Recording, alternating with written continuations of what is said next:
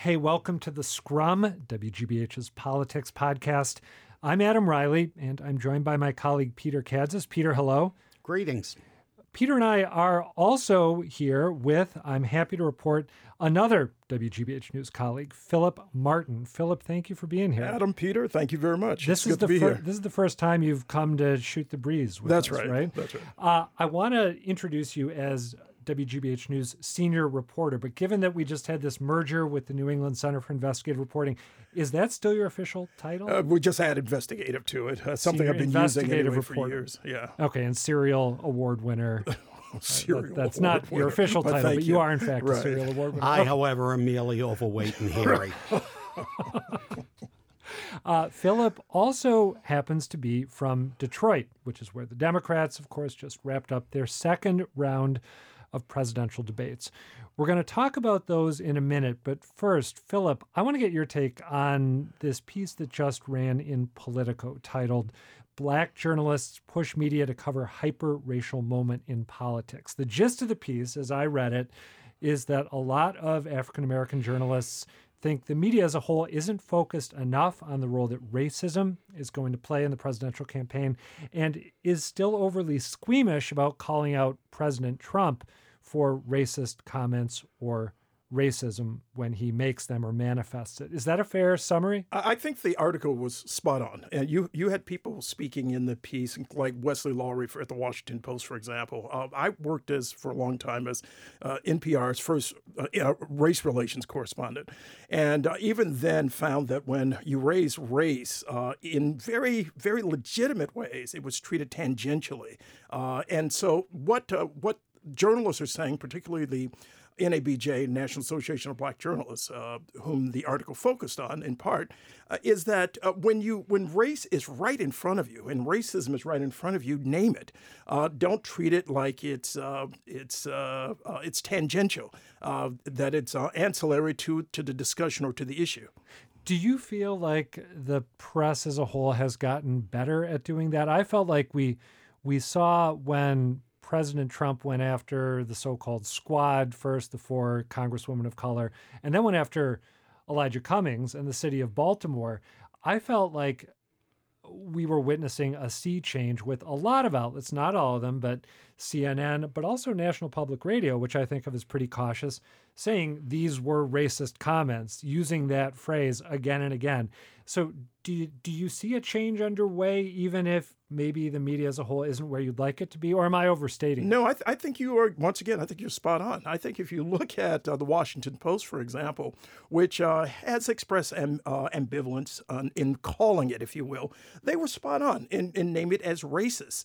Uh, there was no ambiguity after a few days. Uh, the New York Times, however, really hesitated before they named it, uh, if you will. And But I think the media has been changing a lot ever since, believe it or not, Katrina. I think by uh, by focusing on what was actually happening on the ground in Katrina and bringing it up to date to now, to looking at race and race relations and racism, uh, and not allowing that term to be expropriated by those who use it falsely, like uh, the president himself, by trying to turn it around to declare that it was Cummings who was racist after being after after he was cited as being a racist. It's one of those Orwellian moments that we're having uh, right now in American politics that's uh, uh, that I think has to be uh, challenged. Oh, I thought you were looking to hop in, Peter. Peter, uh, were you part of the discussions that happened here in WGBH News about whether we were going to call the president's comments about the squad, say, racist or use other language? Um, I have to confess, I stayed on the sidelines. I followed it closely. Um, I see. Let me back off for a second. Let let me say something related for a second. I I thought the Politico article was fascinating, and um, I think this these agonizing reappraisals we are all going through from the media are um, are to be expected and are a good sign. It it shows that we're being thoughtful. I'm not saying it's easy. Um, my experience with reporting on race comes largely from when I was a very young reporter during the first three years of busing in Boston. And I, I do have uh, an inherent caution because I, I witnessed firsthand what happens when racial tensions are really, really high. So I think this debate is good. Look, we live in a uh, pretty troubling time. I mean, I live in Jamaica Plain. Um, a couple of weeks ago, this was well before Trump's latest outrage. I talking to one of my neighbors, and he just says, "Geez, I got to tell you, Peter, reading the news these days, it's pretty tough being black." I mean, and I know exactly what he meant. I mean, I asked him. He says, "Well." It, it, it's really disturbing, even though he said, I never voted for the guy, to see the guy who's president of the United States uh, you know, he said essentially attacking me. And again, my neighbor went on to say, you know, he says, I never voted for Reagan, but I never felt that way with him. I never voted for Bush. I never away from him. I, I mean, if you have black or brown skin in America today, I think I wonder why you turn the news on at all. Um, I'm not sure if I'm answering your question. Yeah, I'm I think of, you are. I, am sort of spewing out there, but let's get back to the discussion in the GBH newsroom. Um, I didn't know which way I was going to fall on that, and I will admit to um, waiting for consensus to form, and it was an example of. Uh, uh, gladly looking for guidance. You know, that might be that for many years I, as some of our listeners know, I ran the Boston Phoenix and I had to make those decisions. Well, sometimes it's nice not to make a decision. Um, and, you know, without getting into the specifics, I mean, Phillip was in the middle of, in a way, Phillip kicked the discussion off by circulating a memo from NPR's standard and practice guy. And, uh, it's a complicated issue, but it's not that complicated. You know, racism, to paraphrase whoever it was in the Supreme Court, is sort of like pornography, hard to define, but you know it when you see it.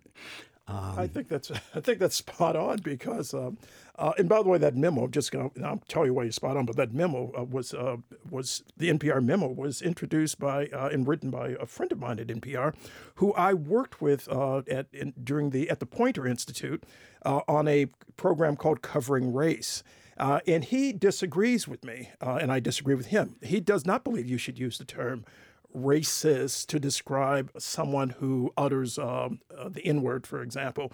Uh, that uh, you only say the comments are racist. You say the comments are racist, precisely. Yeah, and, uh, and, and what I was saying um, uh, was spot on. Is the fact that um, I, I the notion of knowing it when you seeing when you see it is so uh, so true. For example, I would not use the word fascist uh, to describe what is happening, or fascism to describe what's happening in the United States today, because it does not meet the objective standards of what is fascism. Sure, we're heading toward illiberal uh, aspects of our society, but there are other things too, other conditions that necessitate what is fascism, and that and we are not seeing that right now. We may be seeing as some people have pointed out, symptoms of something disturbing, uh, but it's not a term that applies to what is happening right now in the U.S.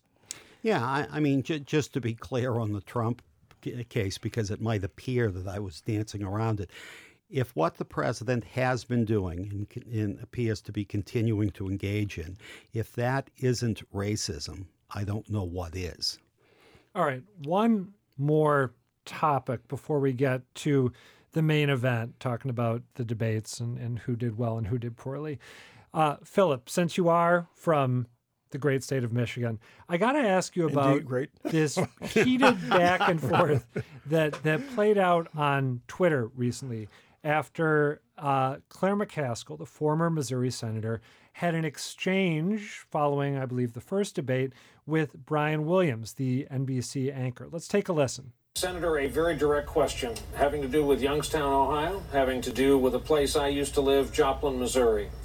What happens when you walk into those communities and say, great news, you're all going to get green jobs. We'll need the keys to your F-150s because we're going all uh, uh, all electric. It, it would not be good. Yeah. Um, and I think what Tim Ryan is trying to express is a bucket of cold water, which is reality about where America is. America is generally not as far along the left line as Bernie and Elizabeth. Free stuff from the government does not play well in the Midwest. That prompted Waleed Shahid from the progressive group Justice Democrats to tweet that Rashida Tlaib and Ilhan Omar are also from the Midwest. And Shahid added, Medicare and Social Security are both technically free stuff and they play very well. That, in turn, prompted a protest from Jonathan Weisman, who is the deputy Washington editor for the New York Times. He tweeted, saying Rashida Tlaib, Democrat Detroit, and Ilhan Omar, Democrat Minneapolis, are from the Midwest is like saying Rep. Lloyd Doggett, D. Austin, is from Texas, or Rep. John Lewis, D. Atlanta, is from the Deep South. Come on. Weisman has since deleted that tweet following a huge backlash saying he tried and failed to make a point about the political differences between urban and rural areas. Uh, Phillip, what's your take on on uh, this back and forth? Boy, did he fall flat. Put it this way: the Midwest, uh, of course, uh, uh, where I'm from, Detroit, we call it the Big D, of course, is also the Midwest. That is the Midwest, and uh, I think Claire McCaskill is doing what a lot of folks do in politics and unfortunately in media overly generalize, uh, to basically see the Midwest as only, let's say, for example, Iowa, uh, rural Iowa, and let's say rural Illinois, uh, is, is a huge mistake. The Midwest, of course, is also uh, the, the large cities, of, of which three fourths of those who live in the Midwest live in the, in the cities. And so it's extraordinary uh, that, uh, again, she, she and others would overgeneralize. But it's not the only term that they overgeneralize. Rural, for example, when they say rural, that's supposed to be uh, uh, that's supposed to be shorthand for white rural voters. Well, you also have black farmers. Not a lot of them these days, and uh, decreasing in numbers. But you have you have rural black farmers. You have South Asian farmers. You were saying before we started recording, you, there are some black farmers that you are related well, to. Well, that's right. I, I, have farmers in my family from Georgia and Virginia, uh, uh, in Tifton and uh, Alapaha, Georgia, the, which, by the way, is the Deep South. It's not just Alabama, which is the fulcrum uh, that people refer uh, that might be seen as the deep deep south, but it is also parts of Georgia. It's and the same way Detroit uh, and even Pittsburgh are part of the uh, the Midwest. Pittsburgh is considered the, the sort of the in line uh, and Pennsylvania, um, Philadelphia rather, of course, is considered the East Coast. But Pitts, but Pittsburgh, even Pittsburgh, so from Pittsburgh all the way to Minneapolis and and St. Paul are considered the Midwest. I should say before we get to you, Peter, that I was one of the people giving Weisman a hard time on Twitter. I tweeted something like, uh, you know. I grew up in St. Paul, Minnesota, and have always considered myself from the Midwest. But is that too urban? Does that not count anymore? Uh, Peter, you're here with two people who see themselves as being from the Midwest. You have a bit of a different take as a Boston. Well, I shouldn't say as a Boston native. You have uh, a bit of a different take. Well, I'm. I, I suppose I'm not from Boston. I'm from Dorchester. I mean, you know, if you want to play that game, trump that. Um, I'm sitting here with a big smile on my face because in the first part of the conversation, I was intentionally trying to be, you know, pretty delicate. Um, I have to say, and you have to let me continue after I say this, I think everyone's crazy about this thing. Claire McCaskill made a gross, made a generalization. Maybe it was a gross generalization. She is, after all, from Missouri. Now, isn't that part of the Midwest? Yes, yes, before anyone says anything, it's more Southern than it is Midwestern.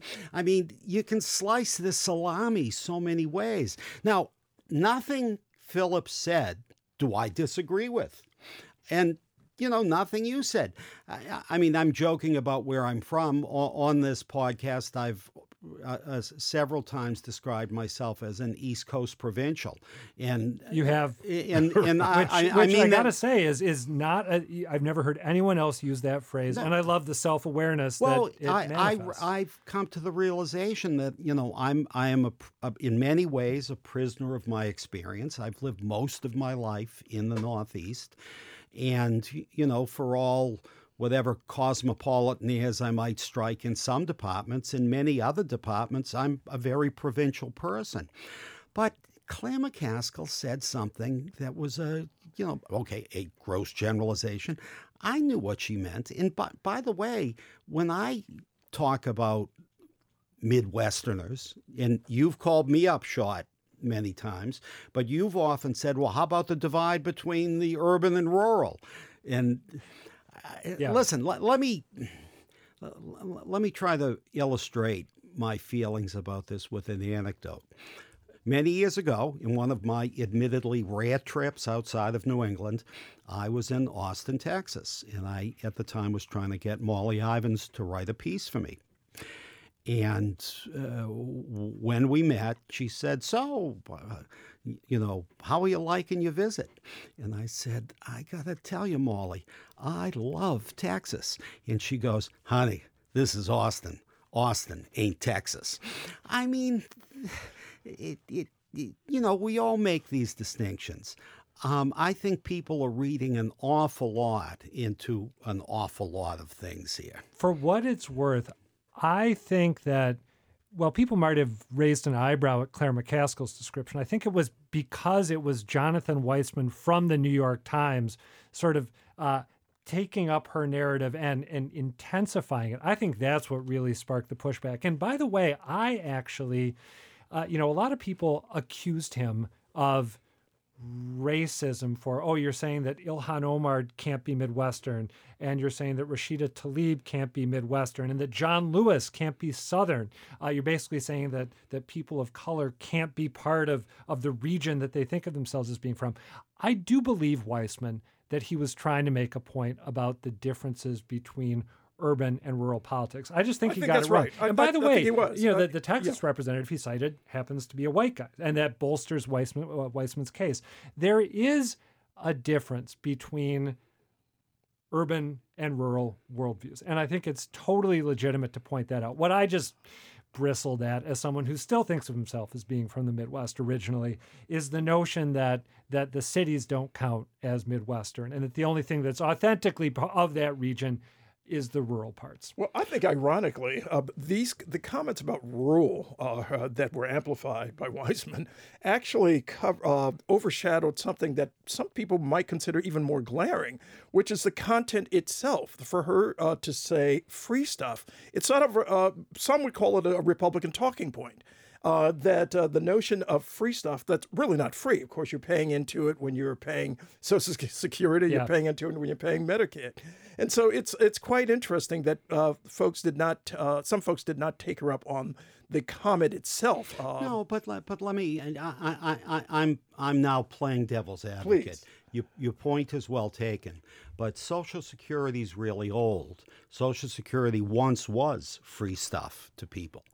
It's not anymore. Right. And I, I, I think what she's, what I think she was referring to was, you know, something new which would be perceived as free.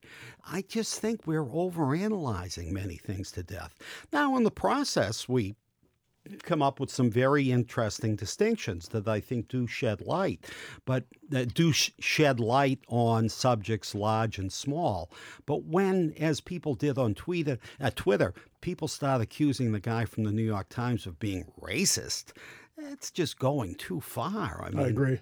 and by the way, he was wise to take the tweet down. He was trying to spark a discussion, and instead, the discussion got away from him. And um, uh, by the way, a, a, a trend on Twitter that I approve of these days is when someone takes a tweet down and then they often go on Twitter and say, by the way, I removed tweet X for reason Yeah, Y. I like that too. I mean, it's it's fine. You know, I sort of hate the word transparency. It's honest. Yeah, I try know- to do that except for my really bad ones. So, all right, let's move on to what was supposed to be the main event, but maybe now is part three of our conversation.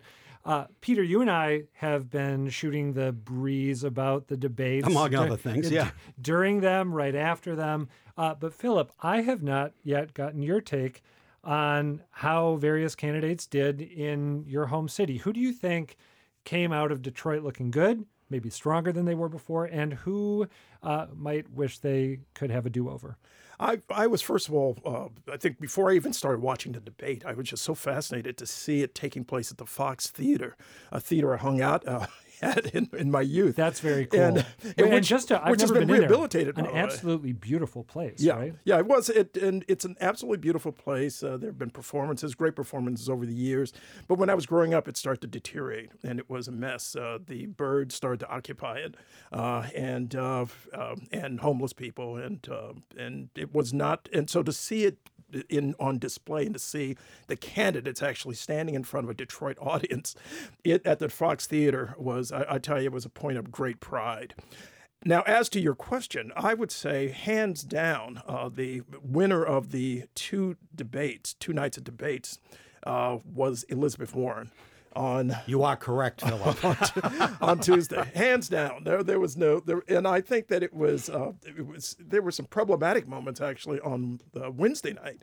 Uh, not problematic for me, but I think problematic for some of the candidates. I think that. Um, uh, I think Biden held up, but I, he was not the figure of authority that you would want to see facing Donald Trump uh, in 2020.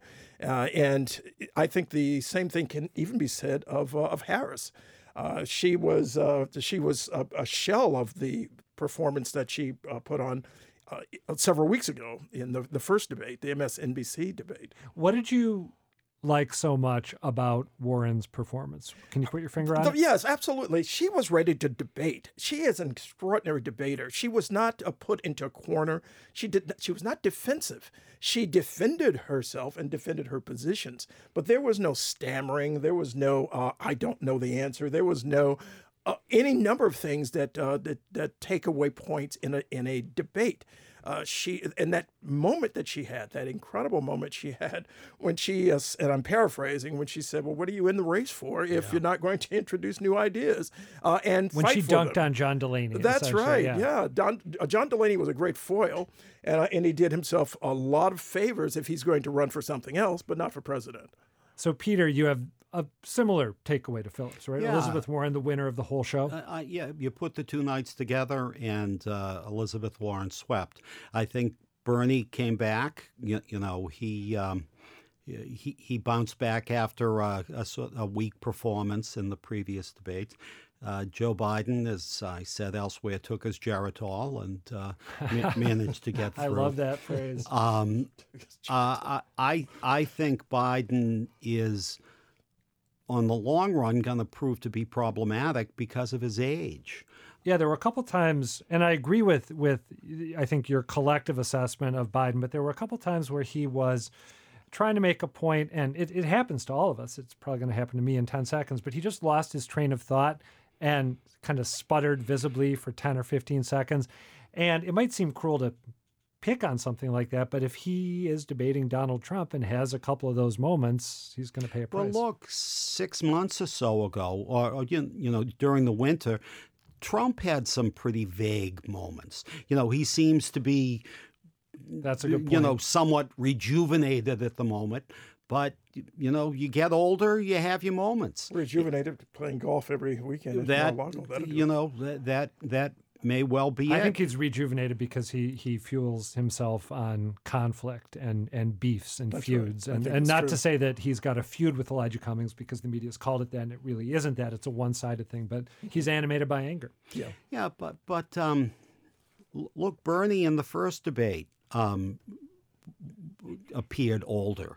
And I, I, think Bernie Sanders and Bernie Sanders and Joe Biden are going to present America with the issue of voting for older candidates. Um, and we just better get used to that now. M- maybe we will. Um, but it's it's a first. Couple names that have not come up, and I think Peter, when you and I wrote up debate analyses for gbhnews.org and did our, our little video wrap ups. I don't think we really talked about these people either. I I've have been impressed every time I've seen Julian Castro. There is something so smooth and polished. And I say that in a complimentary way smooth and polished and almost urbane about his approach to these spectacles that it, it, impresses me every time I see him. He doesn't really seem to be having his moment like Harris had hers when she went after Biden. Maybe it's because he hasn't gone after anyone, um, although there's probably an example I'm not thinking of. But I remain impressed by him, wondering if he'll make a move down the road. And he's not nearly as cool as Castro. He's much hotter, and I think this might be part of his problem. But Cory Booker did pretty well too, I thought, uh, in the second of the the second night of the second round of debates.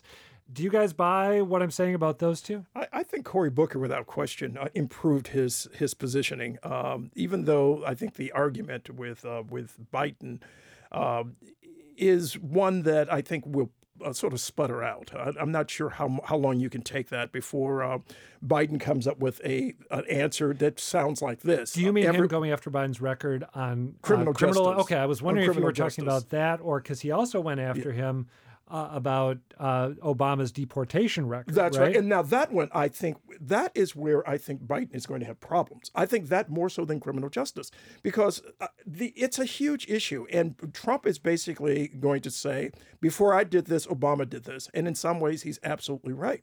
As far as Castro, I think Castro did himself a favor in for, in citing two things talking about Puerto Rico when no one else was, and, and talking to, in that sense, a lot of Latino, Hispanic, Latinx uh, voters, but but also basically being forceful in in in talking about any number of issues.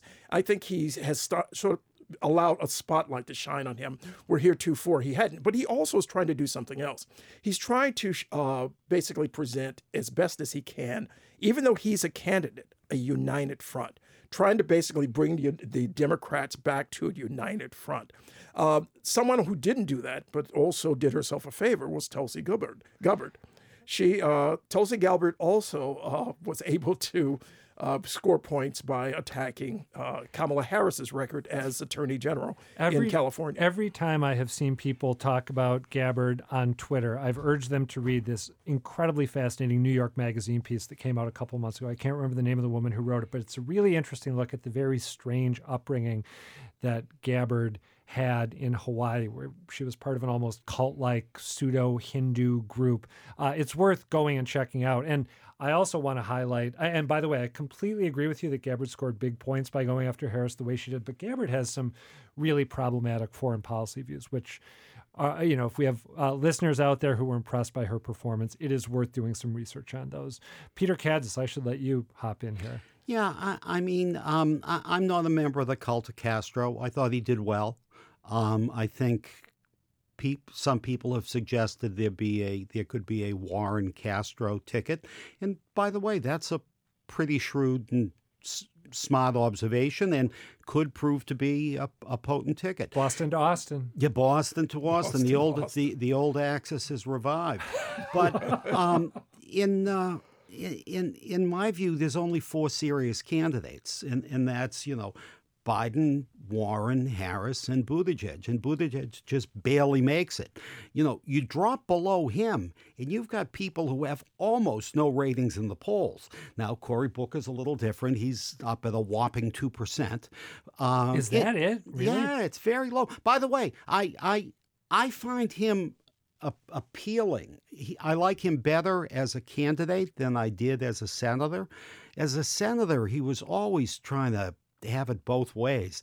I mean, people talk about Clinton and triangulating. Well, triangulating is is somewhat sophisticated. You've got three sides. Booker, as a senator, used to talk strike me as talking out of both sides of his mouth at the same mm. time.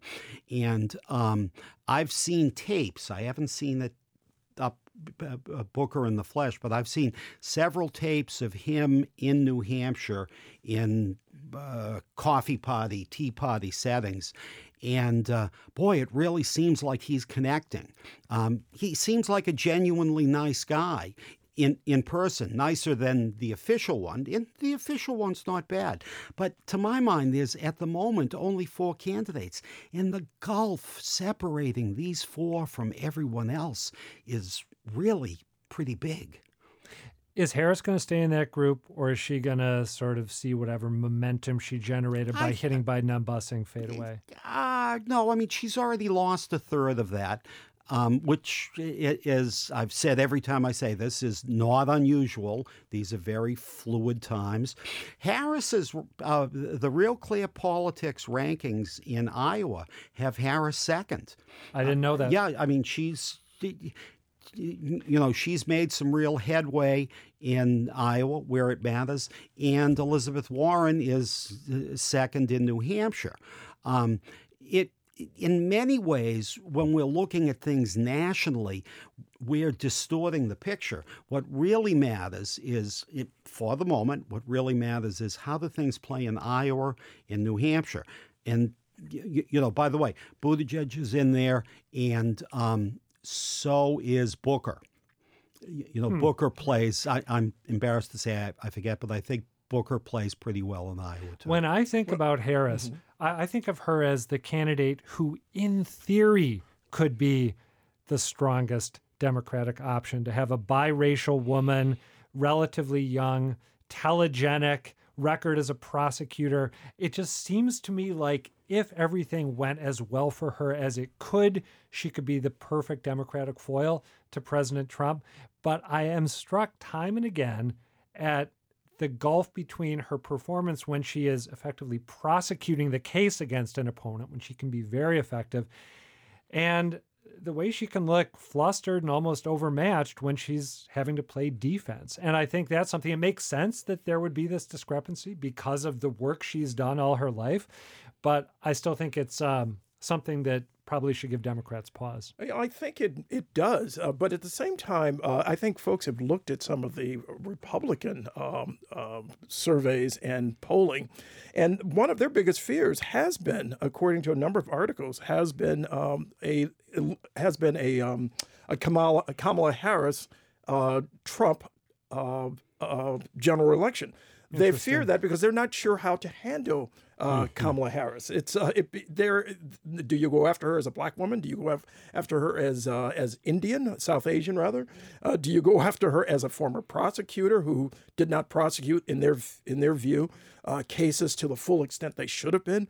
Uh, they're concerned about uh, Kamala Harris simply because they're not sure how to um, how to treat her in a general election. Having said that, I'm not sure she can rise above uh, where she is at the moment, which is about 12, uh, maybe 13 percent in national polls. Peter just pointed at you. I yeah. think he's, he yeah, got hey, it right. Phil, He's you're right. Yeah, Yes. and folks are still looking at who can beat Trump, and that's why in an, in a recent poll, two recent polls in Ohio, it showed uh, Biden up 10 points against Donald Trump in Ohio. And that's what folks are starting to look at. They're starting to look at the Electoral College.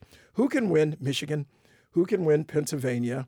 Who can come close to winning, or at least, or try to win Wisconsin, which is a different animal altogether? Who can win Florida? That's really what voters are, are thinking about right at the moment. allow me a provincial observation. um, in Massachusetts, an attorney general has never been elected governor. Um, people aren't sure why, but it might be that the very skills you need to put people in jail don't endear you to the general public. Um, I think that's an analogy worth keeping in mind with Harris. That's interesting. I, I'm not saying that's going to define Harris, but I, I, I, I think th- there's a little bit of uh, New England provincial wisdom that might that might transfer. By the way, the same is holds true in um, Rhode Island. No attorney general has ever been elected governor. Um, you know, we'll we'll have to see. Um, uh, she's a smart cookie, and by, and by the way, Phillip, I, I your point is really well taken about Republicans at Harris, but w- one thing about Trump is it's one thing for the Republicans to worry about her. My hunch is Trump won't because um, channeling the dark side comes so naturally to him that he will attack her any which way yeah, to it's not. Sunday. It's not which one do you choose. It's go for all of them. Yeah, it's Yeah, it's that's when right. do you deploy? What's what what slight do you deploy on what occasion is all that'll mean. I believe that we are about to be kicked out of the studio, which means it's time to wrap up this installment of the Scrum. But before we do, Phillip Martin, any parting thoughts for our listeners? Oh, uh, I, I, think it was very smart uh, for the uh, for the uh, DNC to hold uh, the, the the debate in Detroit. Uh, because you weren't, of course, just talking to Detroiters. We have to think that 75,000 voters stayed away from the polls in 2016. Uh, among them, uh, not only black voters, though that was a, a, large number, but also suburban voters who uh, weren't sure who to vote for between Clinton uh, and and Trump. And I and so I think that they we need to go back to Michigan and keep going back to Michigan because I think it will be a pivotal point in who wins uh, the t- 2020 uh, election. And, and, to close out, um, I, I would reemphasize Phillip's point, and that was something Bill Clinton tried to tell Hillary Clinton. And she ignored that advice, and she ignored it clearly at her peril. All right. On that note, Phillip Martin senior investigative reporter at WGBH News and Midwestern native. Thank you for being here. Adam, thank you. Peter Kadzis, good to rap with you as always. You're not going to call me a son of Dorchester? Peter Kadzis, OFD. Yeah. I am grateful for your insights as well. And of course, the three of us are delighted that you've taken the time to listen to this podcast. We would love it if you subscribed to the Scrum if you haven't already. You can find us at Apple Podcasts, Spotify, Stitcher, all the places that you get your podcast content. We'd also be grateful if you left a review. If you haven't done that, that helps us get the podcast to more people. And we would appreciate hearing from you if you agree, disagree, have some constructive criticism, whatever, whatever it is. I am at Reilly Adam on Twitter. Peter is at Kadzis. And Phillip, what's your Twitter handle? It's Phillip WGBH. You can also get us via email. Our email address is scrum at wgbh.org. Our engineer today was Doug Sugarts. We get crucial production help from him, John Parker, Andrew Massawa, and Gary Mott. I'm Adam Reilly. The Scrum is a production of WGBH News.